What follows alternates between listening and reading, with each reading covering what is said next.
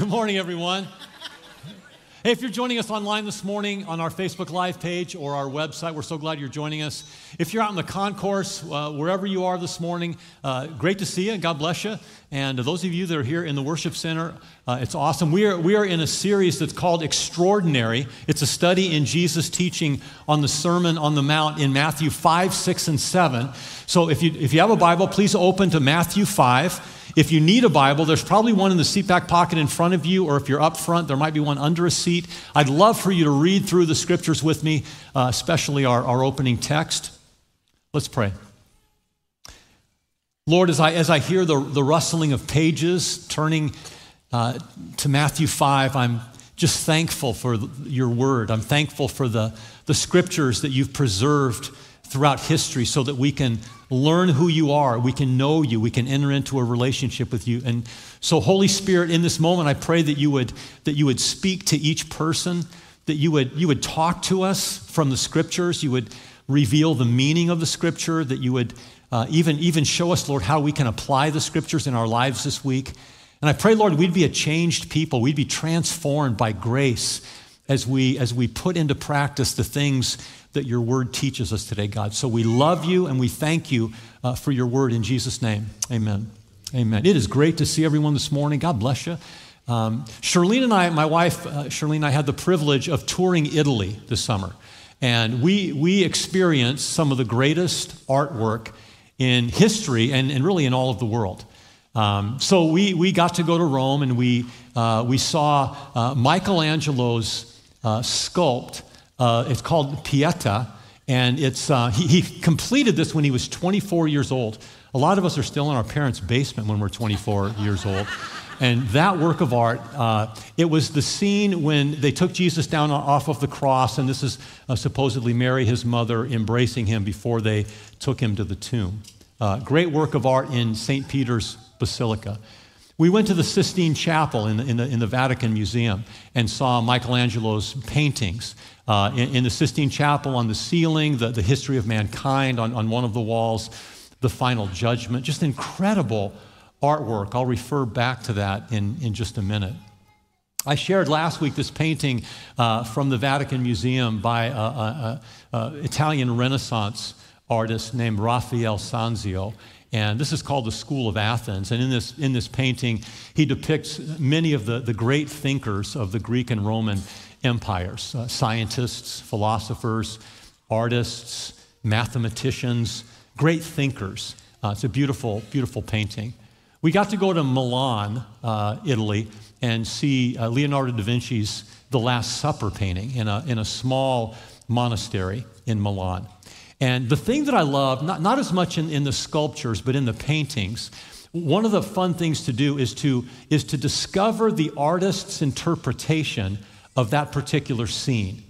So as you're looking at, at, at a scene that the art, author, the artist is, is painting, it's like, what was he thinking? Why did he include that? Why did he paint it in those proportions or whatever? And one of those things was in, in Michelangelo's um, uh, History of Mankind on the ceiling of the Sistine Chapel. He goes in the days of creation, and on day six, when God creates man, uh, there's a picture of God creating Adam. And, and in, in, in uh, Michelangelo's depiction of that, he has the image of God and the image of Adam the same size. Um, and people say that the reason that he, that he did that was because he firmly believed, as scriptures teach, that, that uh, man is made in the very likeness, in the very image of God. And he believed that about himself. And so as he paints Adam and God the same size, it's like we become a reflection of who God is in this world. And he said he believed that, that his artistic ability, his creativity, everything he was as an artist was a direct reflection of the nature of God. So he in this life was reflecting the image and the glory of God. So discovering the artist's interpretation of a particular scene or a moment uh, is really fun to do. When we went to see the Last Supper painting by Leonardo da Vinci in Milan, uh, we'll put it up here. There were so many, there's so much symbolism in this painting, but this, the scene of this painting was when Jesus was with his disciples and he said, One of you is going to betray me.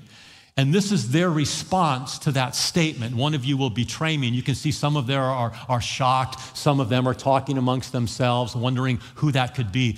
But, but as you look to Jesus' left, the third disciple uh, in, in the blue robe, um, he, that, that's Judas Iscariot. That's the one that would betray Jesus. And his head in the picture is lower than all of the other disciples. And, and Da Vinci's thought behind that was that, that um, Judas was about to lower himself morally below all of the other disciples. And so th- there's all kinds of interpretations the artist made as he would paint a particular scene. I shared with you last week that I believe that Jesus' Sermon on the Mount is like this masterpiece. It's like this painting. It's like on this canvas, he's beginning to, to show us and paint what a disciple of Christ looks like. What is the, what is the character of a true disciple? And, and as he paints it, we're going to see that the character of a disciple of Christ is extraordinary. That's why this series is called Extraordinary, because God calls us to extraordinary character as we follow him. And, and, and, as we think about this, this was last week's, which was blessed are the, the poor in spirit, for theirs is the kingdom of heaven, and the picture of the hands praying and praying consistently. We're, we're going to continue to fill in the masterpiece of Jesus as we go week by week related to the character of a disciple. But the thing you need to understand as we, as we launch this thing, as we get started, is these character qualities are not something you can produce in yourself. This is not like you wake up one morning and go, yeah, I'm gonna, I'm gonna be poor in spirit, or yeah, I'm gonna, I'm gonna mourn, or I'm gonna be meek. No, these are things that the Holy Spirit works in you that, that makes it unique to a disciple of Jesus. I love what Michael Wilkins says about that. He says this He says, the individual characteristics of the Beatitudes are not self produced, nor can we simply learn or emulate them in an attempt to bring them about in our own lives. No, they are products of a life energized by the Spirit of God. In other words, as you submit your life to the Holy Spirit, the Holy Spirit begins to work these character qualities in your life. It's not something you do in your own strength. So let's read together Matthew chapter 5, beginning in verse 1. We read this One day, as, as Jesus saw the crowds that were gathering around the, the, the Sea of Galilee, Jesus went up on the mountainside and sat down. His disciples gathered around him. And he began to teach them, saying, God blesses those, or blessed are those who are poor and realize their need for him, or poor in spirit, for the kingdom of heaven is theirs. God blesses those who mourn, for they will be comforted. God blesses those who are humble or meek, for they will inherit the whole earth. God blesses those who hunger and thirst for justice or righteousness, for they will be satisfied. God blesses those who are merciful for they will be shown mercy. God blesses those who, whose hearts are pure, for they will see God. God blesses those who work for peace, or God blesses the peacemakers, for they will be called the children of God. God blesses those who are persecuted for doing what's right, for theirs is the kingdom of heaven. God blesses you when people mock you and persecute you and lie about you and say all sorts of evil things against you because you are my followers. Be happy about it. Be very glad, for a great reward awaits you in heaven. And remember, the ancient prophets were persecuted in the same way. The verses we just read, Matthew 5, verses 3 to 11, comprise a section of scripture that traditionally we call the Beatitudes. How many of you have heard that phrase, the Beatitudes? Uh, the, the Beatitudes, whether there's eight of them or nine of them, depends on whether you interpret verses 10 and 11 to be one Beatitude or two separate Beatitudes. But each Beatitude has the same structure. It begins with that statement, blessed are, or God blesses those, followed by uh, a, a quality of character, which is followed by a reward for that particular quality of character. Blessed are, quality of character, reward for that quality of character. Uh, the reason they're called the Beatitudes is because the Latin version of the Bible that Jerome wrote, uh, that, that first phrase, blessed are, that word in the Latin is the Latin word beati. And that word means blessed or fortunate or rich or wealthy or to be desired or full. It's, it's that life that everyone wants. It's that rich, full, wealthy, uh, fortunate life that you want and that I want. And so in the Beatitudes, Jesus begins to tell us how to get there. Blessed are this kind of person, because then this is their reward. So, so last week we only looked at, at one beatitude, verse 3. We looked at, Blessed are the poor in spirit, for theirs is the kingdom of heaven, or the kingdom of heaven is theirs. Today we're just going to look at one more, verse 4. And it says this Blessed are those who mourn, for they will be comforted. Blessed are those who mourn, for they will be comforted. That's a little bit counterintuitive, isn't it? How is mourning a blessing? How, how is mourning something that we would desire? How, how is mourning something that makes us rich? Well, what does it mean to mourn? To, to mourn means you know, to be sorrowful, to be sad, to grieve something. And so we, we know uh, mourning and grief, particularly when we lose a loved one. Uh, when we go to a funeral, we, we grieve the loss of a life. But, but this type of mourning of Jesus has to mean more than that. Because, because that type of mourning is experienced by everybody in the world. We, we all have people die, and we all mourn that death. And, and these beatitudes, these character qualities, are unique to Christ's disciples. So, what does Jesus mean when he says, Blessed are they that mourn? That's what I want to talk about this morning, just for a, for a few minutes. And what does it mean that he comforts them? How are we comforted in the midst of this kind of, of mourning? So, so the first thing I want to say this morning is a, a disciple of Jesus mourns the reality of sin. A disciple of Christ mourns the reality of sin. Show me a person that is genuinely sorrowful, genuinely mourns and grieves his sin or her sin, and I'll show you a person connected to the Holy Spirit. I'll show you a person in touch with God. If you show me someone that's genuinely grief stricken over the sin in their life. Um, Paul says this in, in Romans chapter 7. He said, I know that the good that good does not dwell in me, that is in my flesh. When Paul talks about his flesh, he's not just talking about his physical body, but the sinful nature, the, the sinful part of him that he inherited at birth from Adam. It's, it's our disposition or inclination towards sinfulness. Uh, for the willing is present in me, but the doing of the good is not, because I have this sinful nature. For the good that I want, I do not do. But I practice, I, I do the very evil that I don't want to do. But if I do the very thing I don't want, it's no longer me that's doing it, but sin that dwells in me. I find then that the principle that this principle that evil is present in me, the one who wants to do good. Now remember, Paul's a Jew. Uh, and so, as, as, as, Jewish people, they were brought up, you know, to, to believe in God and, and to know God. And yet, Paul is wrestling with this idea that even though I, I, know God's law and I want to do what's right, I, I'm, I keep sinning. I, I keep doing the very thing that I don't want to do. For I joyfully agree with the law of God in the inner person, in my inner man, in my mind, but I see a different law in, in, in, the parts of my body, waging war against the law of my mind and making me a prisoner of the law of sin. I'm bound. The law which is in my flesh, in my evil nature, my body parts. Then he says this wretched man that I am, who will set me free from the body of this death? Who will deliver me from the body of this death? Then he says, Thanks be to God through Jesus Christ our Lord. Paul, as he thinks about his sinful nature, that, that all of you have, all of us have this sinful, fallen, dark, evil nature that leads us towards sin. Paul says, It's wretched. Wretched man that I, wretched person that I am. The word wretched means disgusting, despicable, putrid repulsive, reprehensible. When Paul looks at the sin in his life, he says, It's wretched. It's wretched to God.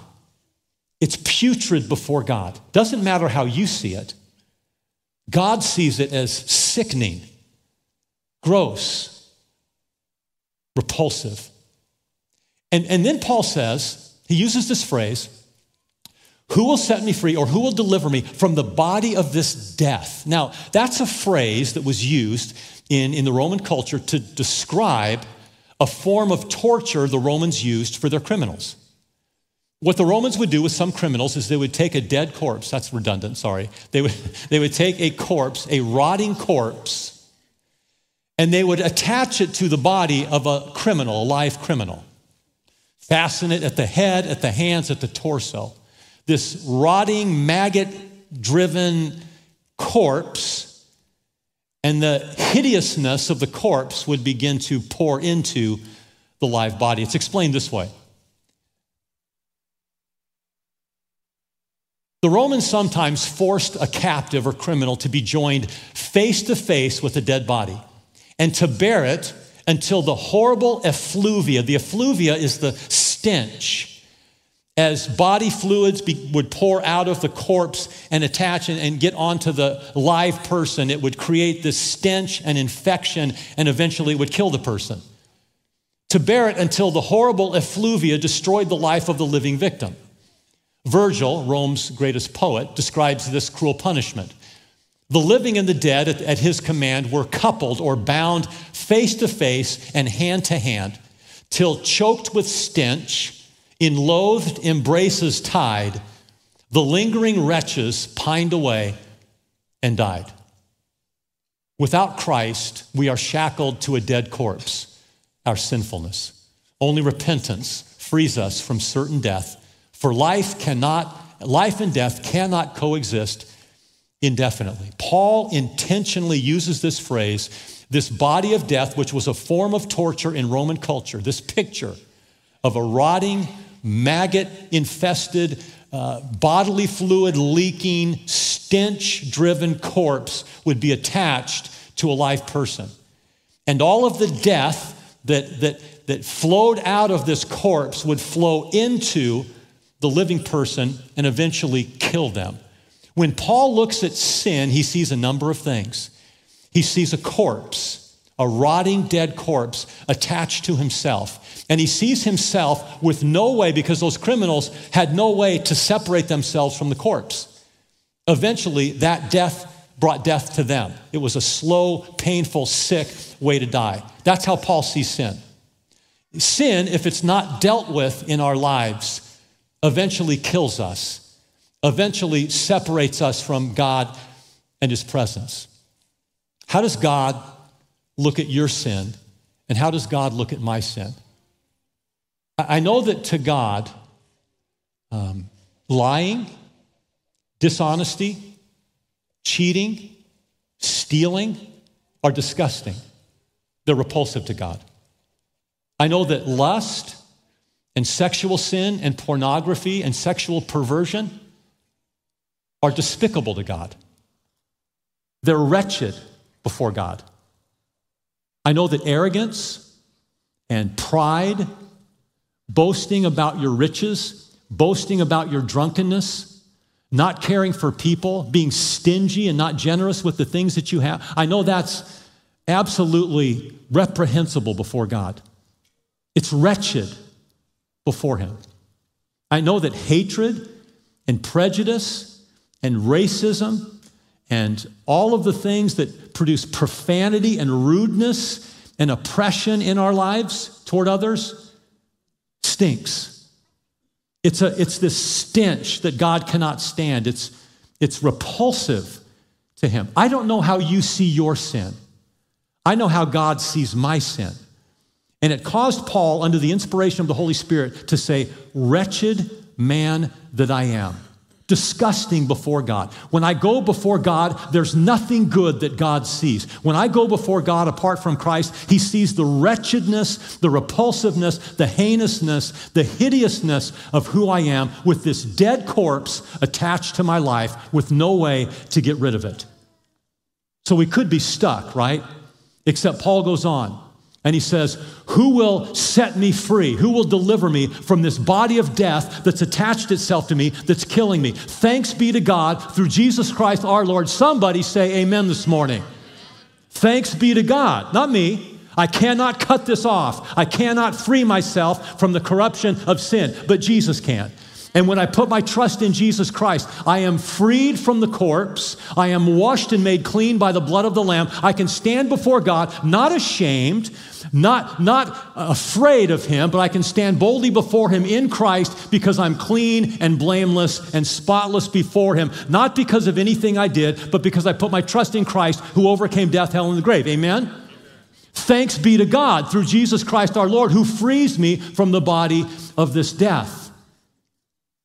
So, so Jesus says, Blessed are those who mourn, who mourn their sin, for they will be comforted. What's the comfort? Forgiveness. The greatest comfort in life is being forgiven your sin. It's having the corpse removed. It's being able to stand before God washed and clean and spotless before. That's the greatest comfort that you know that your sin is forgiven through Christ. So Paul says this in 2 Corinthians chapter 7 verse 10. Uh, the kind of sorrow or mourning God wants us to experience leads us away from sin and results in salvation. There's no regret for that kind of sorrow. But worldly sorrow, which lacks repentance, results in spiritual death. There's, there's, there's two kinds of mourning for sin. There's, there's spiritual mourning, the, the kind God wants, which is we, we feel horrific about our sin. We realize we can't change it. So we go before God, we repent. We say, God, I am so sorry. I am so sorry I committed this. I'm ashamed before you. Would you forgive my sin and wash me? That's godly sorrow that leads to repentance. But there's a worldly sorrow. Worldly sorrow also mourns sin, but it mourns it because it got caught. It mourns it because I got found out. It, it, mourns it because I'm embarrassed now, because it mourns because there are consequences to my sin. They're not sorrowful because they stand before God in a wretched position. They're sorrowful because now they have to pay some, some price, some fine, some consequences because they messed up. Which repentance have you entered into? Which mourning have you entered into? Grief because of your sin that has driven you to God to be free from that? Or you just kind of feel bad about it because life kind of stinks now. One leads to life, and one leads to death. Blessed are those who mourn, for they will receive the comfort of cleansing and forgiveness through Christ. So the disciple of Jesus mourns over the reality of sin. The disciple of Jesus also mourns over the reality of suffering, over the reality of human suffering. See, God mourns when God looks out over the world, he is grieved over the suffering that sin has caused. Not, not just individual sins that we commit, but, but the sin that, that came into humanity through Adam. When Adam and Eve sinned, sin came into the world, corruption came into the world, death and disease came into the world through Adam's sin. And so now we, we suffer as we go through life as a result of that. Jesus experienced this kind of suffering in the world. In, in John chapter 11, Jesus goes to the house of, of Mary and Martha, who were the sisters of a, a guy named Lazarus who had died. He had died young. And so they're grieving Lazarus' death. The story goes like this When Mary arrived and saw Jesus, she fell at his feet and said, Lord, if you had only been here, my brother would not have died. When Jesus saw her weeping, and when Jesus saw the other people, the family and friends, wailing and weeping with her, a deep anger welled up within Jesus, and he was deeply troubled. Where have you put him? He asked. They said, Lord, come and see. Then Jesus wept. Anger and weeping expressed by our Lord. The people who were standing nearby said, See how much he loved Lazarus? But some said, Well, he healed a blind man. He, certainly he could have kept Lazarus from dying. Jesus was still angry as he arrived at the tomb, a cave with a stone rolled across its entrance. Why did you, you're familiar with that verse, Jesus wept? You might not be familiar with that verse before that says he was really mad. What was Jesus mad about? What was Jesus angry about? And why did Jesus weep? Because he loved Martha and he loved Mary. And he may have known many of the other people that were there weeping and wailing the loss of Lazarus. And Jesus saw their suffering, their suffering that resulted from sin and death. And as Jesus realized that this was not God's intention for the world when he created it, God didn't intentionally create a world that was going to be filled with suffering. That suffering came as a result of sin. And yet Jesus looks at the suffering that they were experiencing that, that came from sin and death, and he was mad. You know, that's part of grief. Part of grief and mourning is being mad, being mad at the injustice, being mad that this, that this happened in life. It shouldn't have happened. Lazarus was way too young in life. And, and as followers of Christ, part of the uniqueness of our character as a disciple of Jesus is not only do we grieve and mourn our sin, but we grieve and mourn the world that we live in and the suffering that sin causes. As we continue to experience mass shootings in our nation and in other nations of the world, it ought to grieve us. It, ought to cause mourning as we, as we look at the suffering involved, not only for the people that died in the shooting, but for the shooter. The, the one in whose life evil has created a twisted and perverted mindset, a one that a, person no, no longer values life or values love. We need to mourn and grieve the victim and the perpetrator because we mourn the suffering that's come about as a result of sin in life. As we have loved ones die of cancer and other diseases, it, it causes mourning in our life. It ought not be this way. God didn't intend it this way. I'm not looking forward now to my life and my suffering without this person that I love and without this person that I care about. And there's a, there's a mourning over death. There's a mourning over disease that was brought into the world because of sin.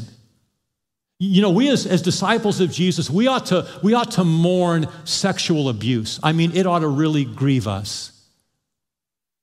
We, we ought to really mourn domestic violence whether it's coming from a man or from a woman. We, we ought to grieve, and not only grieve the victim, but the one causing it.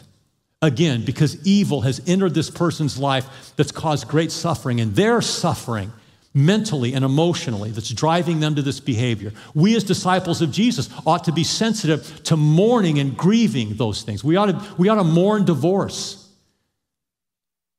We, we ought to mourn human trafficking. Do those things cause your heart to grieve as you see the suffering and know about the suffering of individuals? I'm finding more and more, and the older I get, like Jesus, being mad at the suffering I see in people that I love. I have a good friend that, that is going through a really painful, unnecessary divorce. And I'm, I'm, I'm watching his pain, and I'm getting madder and madder. I'm seeing what his children are going through now and knowing, because I have a granddaughter that's walked through divorce, I, know what road lies ahead for those children, the pain and suffering that they are going to endure as a result of their parents being. I, I, and it angers me. And it ought to anger you as you consider the things in life. And, and our mourning and our grief ought to drive us to action. It should drive you to want to do something about human trafficking. It should drive you to want to do something about domestic violence. It should drive you to do something about the causes of suffering in our society. We, as the disciples of Jesus, don't mourn without purpose. Amen? There ought to be purpose behind our grief to alleviate suffering in the world. In, in Romans chapter 8, Paul says this We know that all creation has been groaning as in the pains of childbirth right up to the present time. And we believers also groan. Even though we have the Holy Spirit within us who, who gives us a foretaste of future glory, heaven, because we long for our bodies to be released from sin and suffering. We too wait with eager hope for the day when God will give us our full rights as His adopted children, our redemption, including new bodies that He's promised for. There's a longing in creation to be free to be free from sin, to be free from disease, to be free from death, to be free from suffering. All creation mourns and grieves suffering in life and wants to be free. Jesus said, Blessed are those who mourn, for they will be comforted. What's the comfort Jesus promises for those who mourn, for those who grieve the suffering in life? Well, let me share three thoughts with you this morning. The first thing is, as we as Christians go through suffering, whether it's the suffering of sickness, the suffering of relationships, whatever the, the suffering is in our lives, the Bible says there is grace to endure it that God gives us. In fact, James chapter 4, verse 6 says there is a greater grace. Amen? Greater than what? Greater than whatever you're facing, greater than your suffering There is a grace, which is a, divine enabling, a supernatural power, an ability from God to endure the suffering. How many of you have experienced the, excuse me, the greater grace of God when you've gone through a really difficult time to get you through that?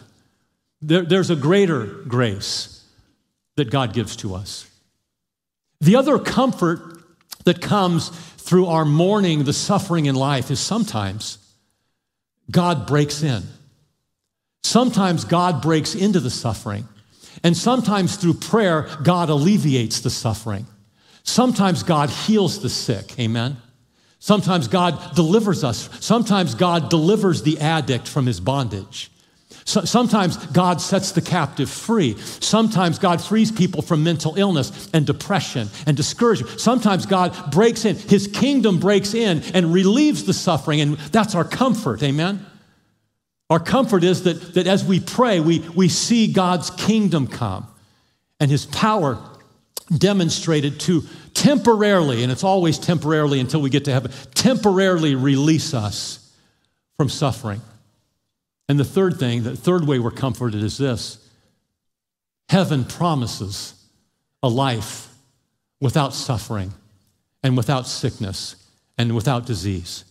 So, whether God delivers us in this life, whether we just have to depend on the greater grace to get through this, the promise of heaven, come on, somebody, the promise of heaven is that's a life where there's no evil, there's no sickness, there's no death, no mass shootings, no cancer, no domestic violence, no rape in the kingdom of heaven when we get there.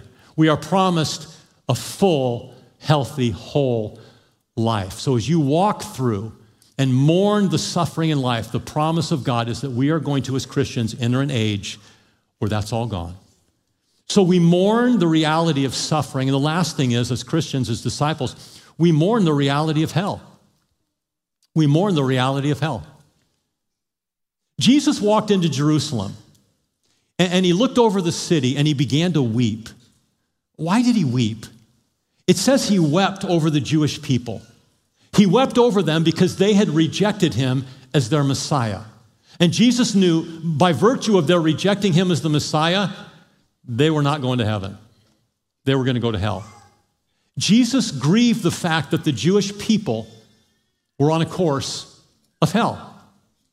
It says in, in Romans chapter 9, we're going to look at the scripture in just a second. The Apostle Paul said that he would be willing to give up his own salvation if the Jewish people could be saved. He'd trade in his salvation card if the Jews could be saved. Who does that? Listen to what he says uh, Romans 9, verses 1 to 3. With Christ as my witness, I speak with utter truthfulness. My conscience and the Holy Spirit confirm this. My heart is filled with bitter sorrow and unending grief for my people, my Jewish brothers and sisters. I would be willing to be forever cursed, cut off from Christ, if that would save them. That's the heart of a disciple.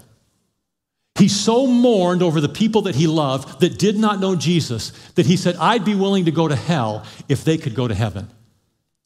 God has given you a relational world, and it's made up of people that know Jesus and people that know, don't know Jesus, and you interact with them regularly. People in the workplace, people at school, people in your neighborhood, friends, family members, people you regularly intersect with. And some of those people know Jesus and some of those do not. And for the people that don't know Jesus, do you mourn their spiritual condition? Do you, do you have the, the maturity like Paul to say, man, I would do anything to see them saved? What are you doing? See, mourning is supposed to drive us to action. What are you doing to try to get everyone in your oikos, your relational world, saved? Are you praying for them on a regular basis? Do you care? Do you have the heart of a disciple? Do you, do you mourn over their spiritual condition? Are you willing to share your life with them and serve them and have them over for dinner and help them when they're moving and do whatever you can to try to build a relationship so that you can influence them toward Christ? Do, do you, are you willing to stumble through your presentation of the gospel to them because you love them enough? Even though you think, I didn't say the right thing, I know I, I said it wrong, are you willing to stumble through that and feel like you didn't do it right with the effort to bring them to God's kingdom? How much do you grieve? Over their lives? Or is it just like, I'm saved, my fam, we're good, my family's good, my kids know the Lord? What about the, what about the other people? that God sends into your life every day that are going to hell? Do you have that compassion, that love? God so loved the world that was on its way to hell that he gave his one and only Son to deliver them. Do you love the world enough that doesn't know Jesus to give everything you have to see them come into a relationship with God? Now, remember, I said at the beginning, this is not something that we produce on our own. This is a work of the Spirit. So we need to be praying that God's Spirit would make us more sensitive to the people around us that don't know Jesus. What are you willing to do? Is it, is it moving you to action to change their spiritual condition? What's the comfort for the disciple that mourns the reality of hell? Well, one thing is those people can get saved. As you pray for them, as you share your life, as you share the gospel with them, God can use that to bring them into a relationship with it. You know, you know John in, in, in 3 John, verse 4 says, There's no greater joy than knowing that our children are walking in truth. There's no greater joy than to know that the people that you love, the people in your relational world, are walking with Christ. So there's a comfort that comes when people get saved, and God does save people. Amen? That's why we pray. That's why we serve them. That's why we love them. Because the second part of comfort is, is God loves them. God wants them to be saved. God doesn't want any to perish. God wants everyone to come to a knowledge of truth. God wants everyone to repent. God is for you in your desire to see people saved. God is giving them a chance. God is making himself known to them as you pray. You can't control their decision, but you can know that God is for them. You can know that God wants them to, and if they just harden their heart and choose not to, nothing you can do, but there's comfort in knowing that God wants them saved. Amen? Blessed are those who mourn, for they will be comforted. Where are you today? Are you the person that has sin, the corpse tied to you, and you've not been freed yet? You've never surrendered your life to Christ. You've never asked Jesus to forgive your sin. Would you, would you like to today? Would you like to stand before God clean? The only way you can do that is through Christ and what he did for you on the cross. Let's pray. If that's you this morning, I just ask you to pray with me. Just say, just say, Jesus, would you forgive my sin this morning? I, I know that I can't forgive myself. And, and God, I pray, I just believe, Jesus, that you went to the cross to die for me so that I could enter your kingdom and be your disciple forever. Wash me and cleanse me in your blood today in Jesus' name. Amen. Would you stand with me this morning? As we leave here this morning, let's just ask that the Holy Spirit would empower us to be the disciples He's called us to. Lord, thank you for this, this moment, this time. And, and I pray, Lord, for all those that are listening to me this morning, that you would, that you would work in us by your Spirit a, a spirit of mourning over sin and over suffering and over hell that will compel us to be difference makers. And we pray this in Christ's name. Everybody said, Amen. Hey, if you need prayer this morning for anything, we're going to have a team of people up here to pray for you. Don't leave if you need prayer. Come on down. God bless you.